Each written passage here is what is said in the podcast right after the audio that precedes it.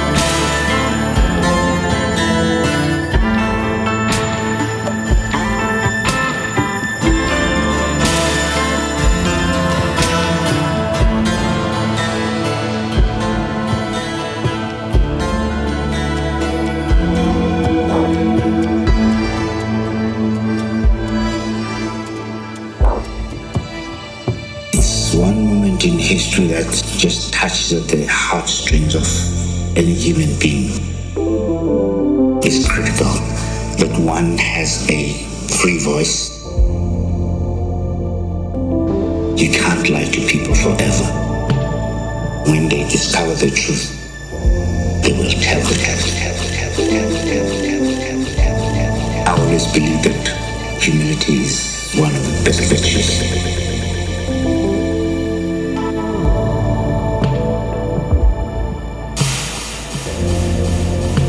all influenced by events around us. We always want to emulate what is good in others.